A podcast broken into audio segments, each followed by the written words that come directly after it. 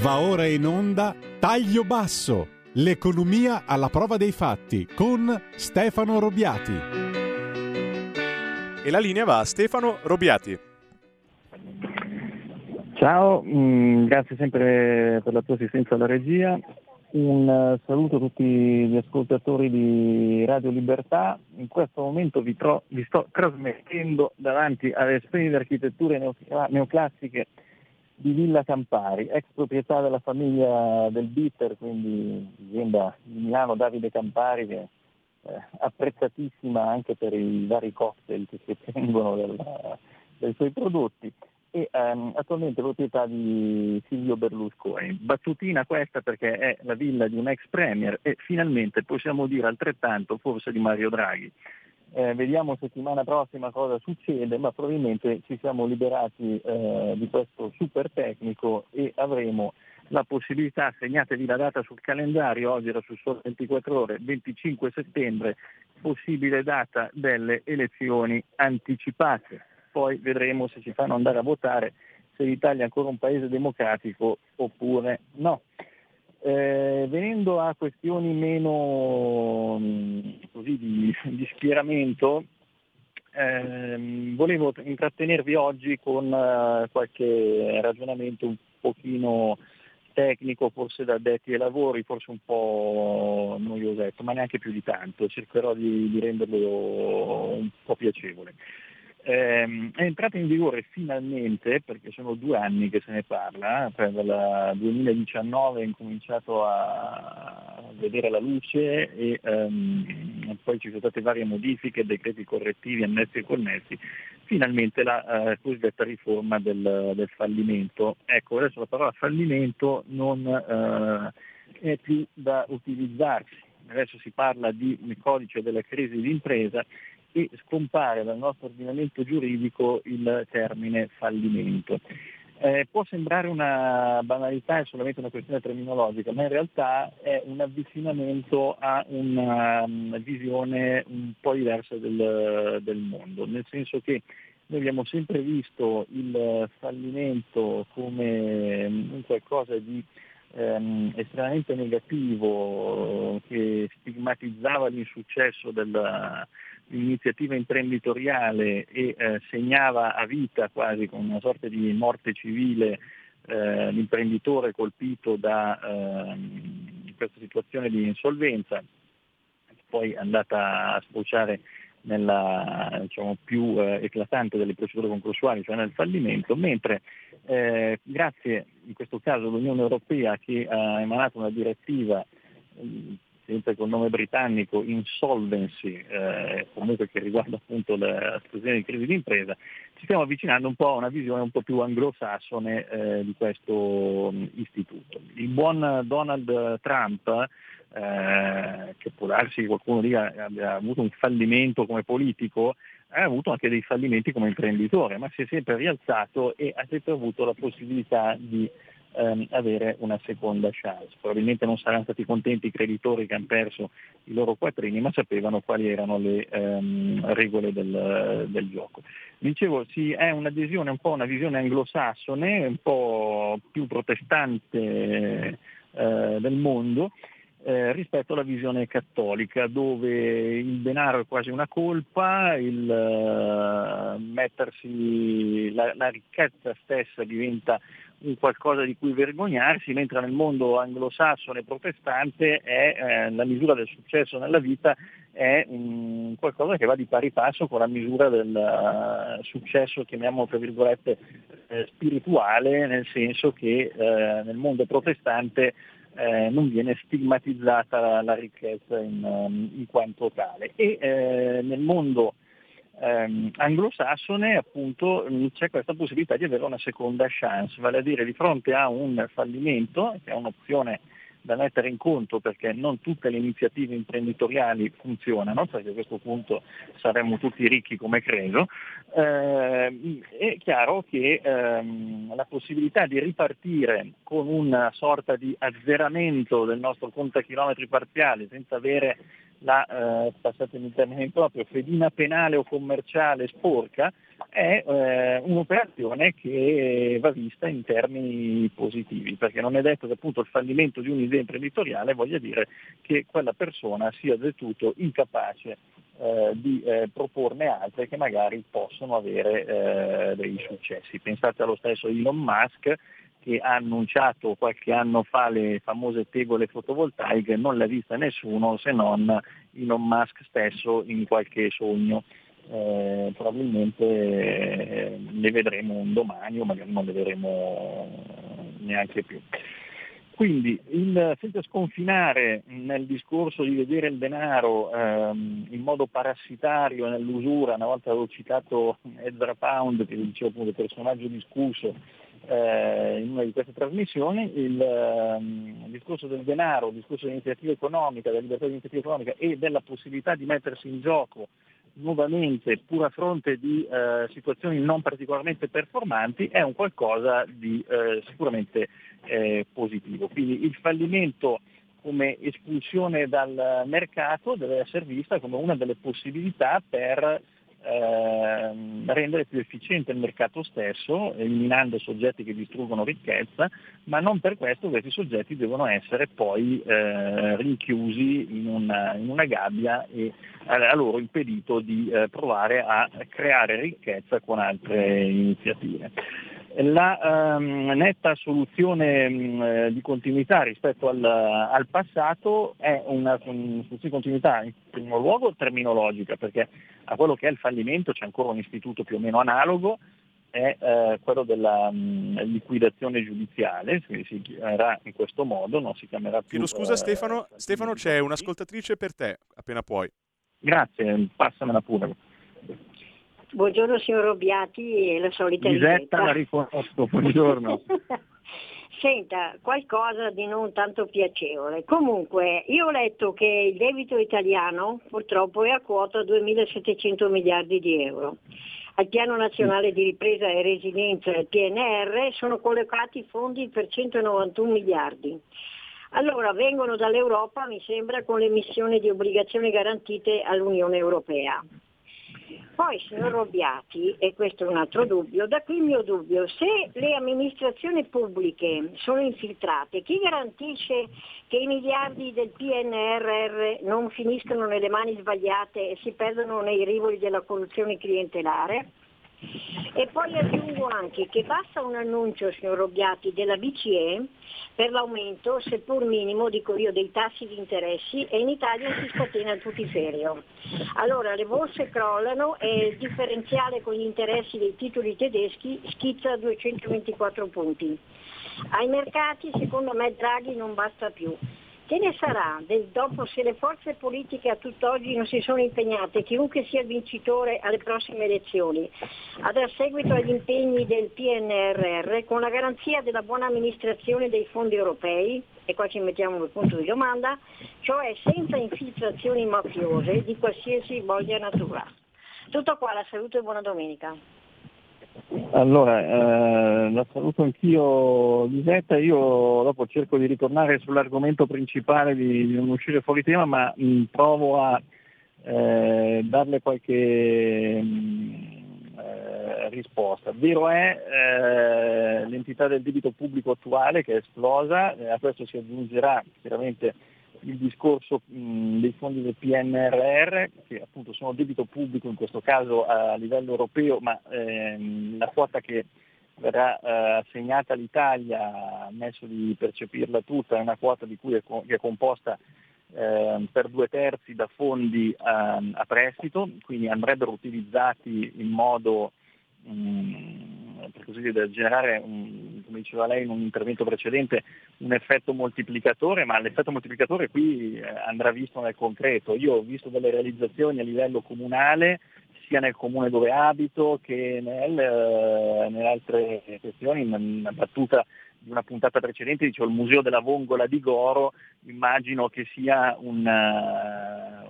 un progetto di ampio respiro finanziato col PNRR che genererà un indotto, un effetto moltiplicatore pazzesco sull'economia dei fasolari, delle vongole veraci e di tutto, tutti quelli che mangiano spaghetti con le vongole. Ma eh, al di là di quello, eh, lei mi dice anche adesso che Draghi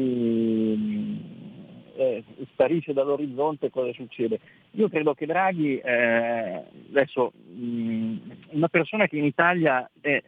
l'esempio della negligenza, che in realtà non è così, che andrebbe rivalutata perché eh, se uno va a leggersi anche gli atti processuali c'è ben altro. Eh, se uno di, parla eh, del comandante Schettino in Italia si mettono tutti a ridere. Il comandante Schettino secondo me è una persona che è in galera, eh, non dico da innocente, ma quasi. Eh, questa è un'opinione personale dopo aver letto un po' di... essermi documentato in, in merito. È una persona che ha salvato 3.000 vite umane, eh, ne sono morte 30. Il discorso dell'inchino, tutte quelle menate lì saranno cose va, va bene Draghi ha fatto altrettanto, se vogliamo, Un'altra chiamata. nella narrazione comune. Arrivo con l'altra chiamata, nel senso che Draghi sta scendendo adesso dalla Costa Concordia, cioè lui sta scendendo nel momento in cui è ancora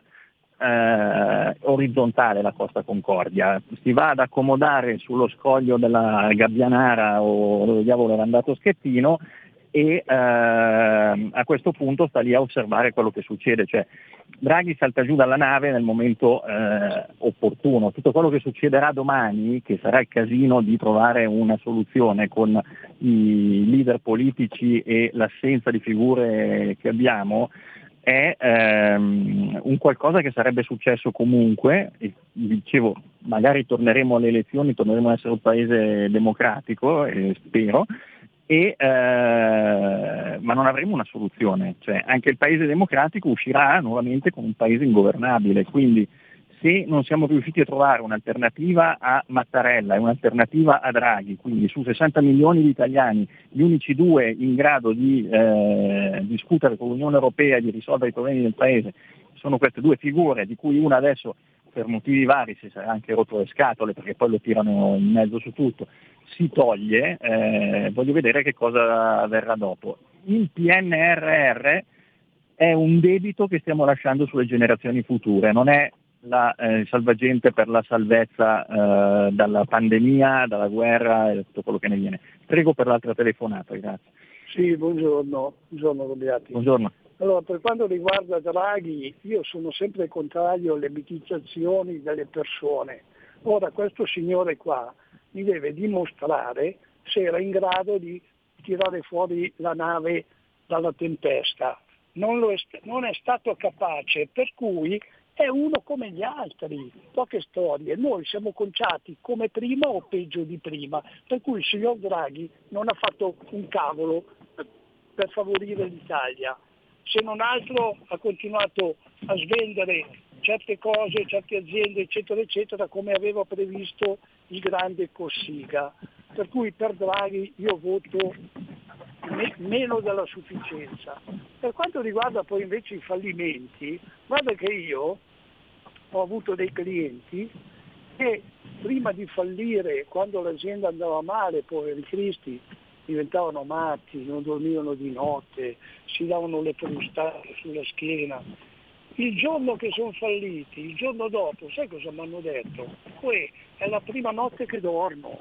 Erano tutti contenti, perché alla fine il fallimento eh, mette, mette nella difficoltà chi ti ha dato fiducia, però per te è un sollievo. Saluto. Grazie, grazie del, del, suo intervento, mi trova pienamente d'accordo sul giudizio non del tutto positivo sul, sull'esperienza Draghi, il problema è cosa avremo dopo eh, e cosa avremo dopo al momento la, la, vedo molto male. Devo dire che sulle opinioni dei leader politici eh, se Salvini sta un po' tentennando e così via, mh, seguo più che altro idee di, di, Giorgia Meloni nel senso che dice almeno andiamo al voto e vediamo cosa succede, ma poi che quel voto qui sia risolutivo è tutto da vedere. Tornando sul discorso dei fallimenti, vi dicevo che con questa riforma in buona sostanza al di là delle questioni nominali eh, si concede un periodo di, ehm, di, tempo, una moratoria in buona sostanza di 12 mesi per le varie procedure per la uh, protezione del, dell'impresa ehm, soggetta a queste mh, situazioni di, di, insolvenza. In questo caso vengono quindi bloccate le iniziative dei creditori individuali e eh, ci sono delle misure appunto di protezione e di salvaguardia che consentono vuoi da un lato di cercare di rilanciare, di risanare l'impresa stessa, vuoi dall'altro punto di vista quello di procedere attraverso delle procedure più liquidatorie volte alla, all'espulsione del, dell'impresa dal, dal mercato mh, cercando la massima soddisfazione del, del ceto creditorio. Ehm, gli strumenti sono abbastanza simili a quelli eh, già eh, presenti nel nostro ordinamento, quindi comunque ha cambiato un po' di denominazione, ma eh, si va sempre su quelli che sono accordi di ristrutturazione piuttosto che piani di, di risanamento, piuttosto che concordati e quant'altro. Ecco, quello che mi pare sparisca completamente dalla, dall'orizzonte è stato uno dei mali che ha caratterizzato ehm, gli ultimi interventi legislativi in materia, che era quello del concordato in bianco. Qui con operazioni che erano solamente eh, dilatorie, si presentava la domanda di concordato senza alcun piano, l'impresa andava avanti per un paio d'anni o giù di lì a distruggere ricchezza, gli imprenditori furbi, quelli furbi, riuscivano a um, mettere da parte quattrini a salvaguardare diciamo, il patrimonio familiare separandolo da quello aziendale e poi eh, chi rimaneva col cerino acceso in mano ritornava a essere il, eh, il ceto creditorio. Il ceto creditorio ricordiamoci che in tutte quelle operazioni qui le banche erano quelle che ci smenavano meno, lo Stato un po' meno ancora perché fra imposte e contributi sociali più o meno con eh, ehm, clausole di prelazione, privilegi ammessi e connessi riusciva a portare a casa qualcosa, eh, Sull'IVA si è discusso per anni perché è una risorsa propria dell'Unione Europea, quindi non poteva essere soggetta a stralci, transazioni, menate, salvo poi ultimi pronunciamenti. Quelli che rimanevano a piedi erano un po' meno i lavoratori dipendenti dell'impresa, che avevano qualche forma di garanzia ma minimale, erano i fornitori, quindi, quindi diciamo, la trasmissione a catena eh, sul resto del, dell'economia reale della, di questa situazione. Eh, l'unica cosa sarà vederla, questa riforma appunto che parte effettivamente adesso, dopo due anni di, di gestazione e correzione, quindi qui in Italia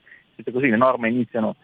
in questo caso nel 2019, entrano in vigore nel 2022, sarà quello di vederne la, la prova effettiva sul campo, cioè dargli un paio d'anni di, di rodaggio e vedere cosa succede. Ehm, c'è un meccanismo di eh, coinvolgimento di professionisti a vario titolo, eh, che vede anche coinvolte per certi versi eh, il sistema delle camere di commercio con la tenuta di organismi di composizione della crisi e elenchi di ehm, esperti e così via,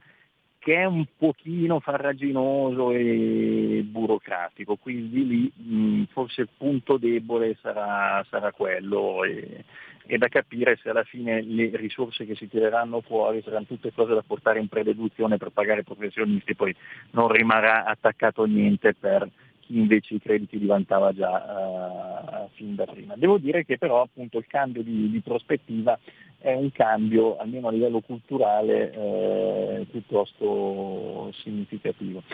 Torno per un secondo solo, prima poi di andare in, in chiusura,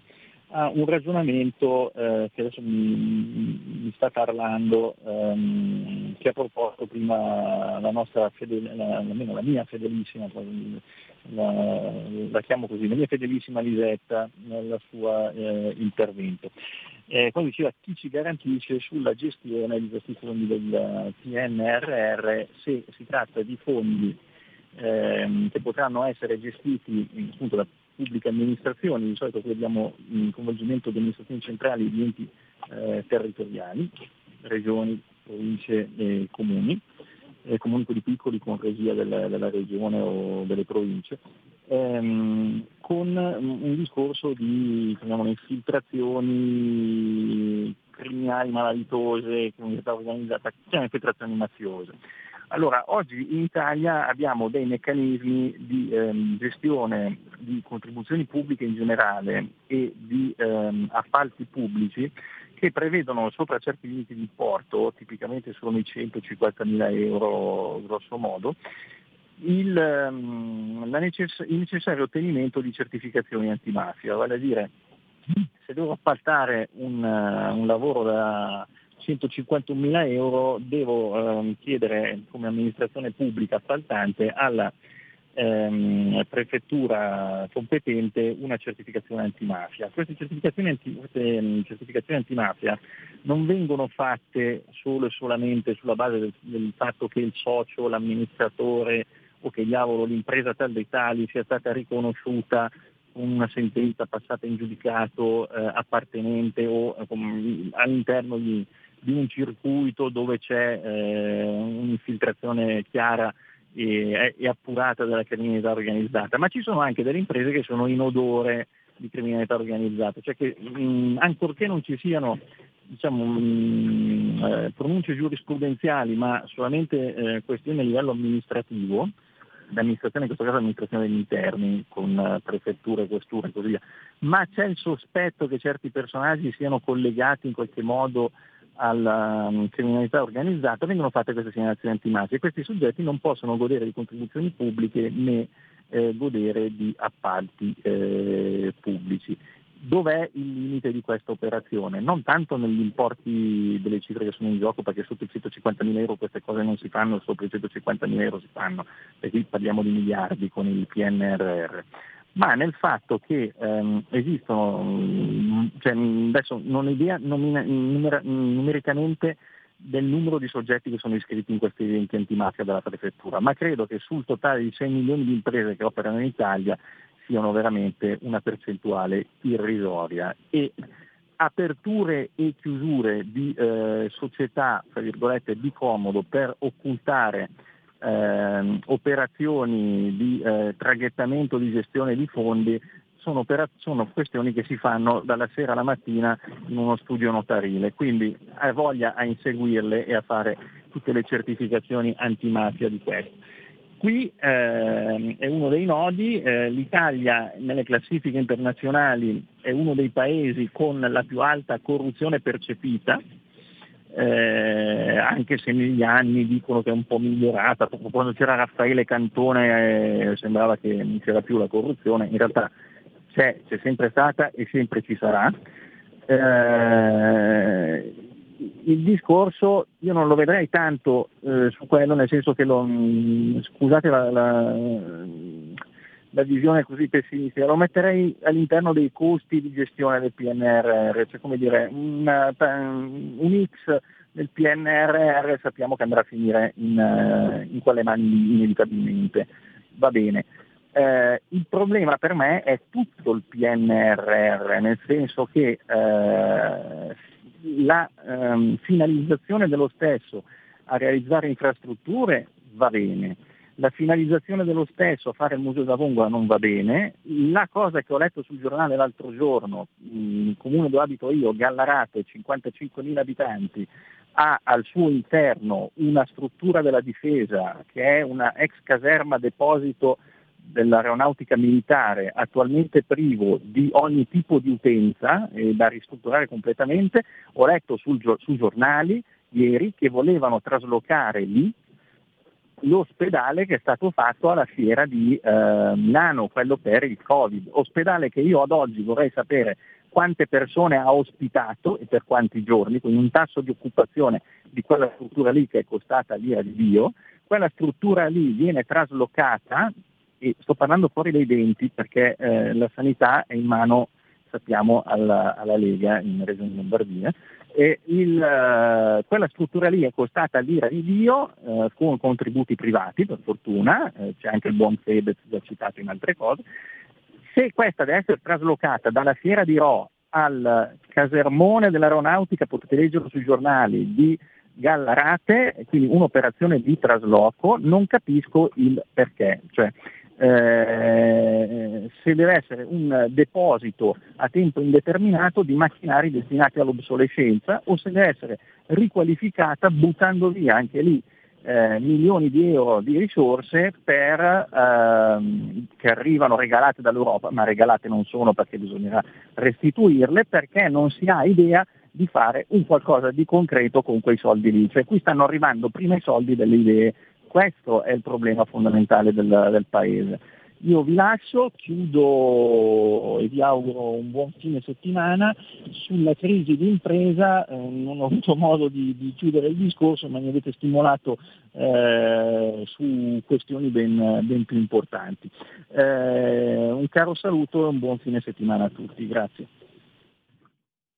Avete ascoltato Taglio Basso, l'economia alla prova dei fatti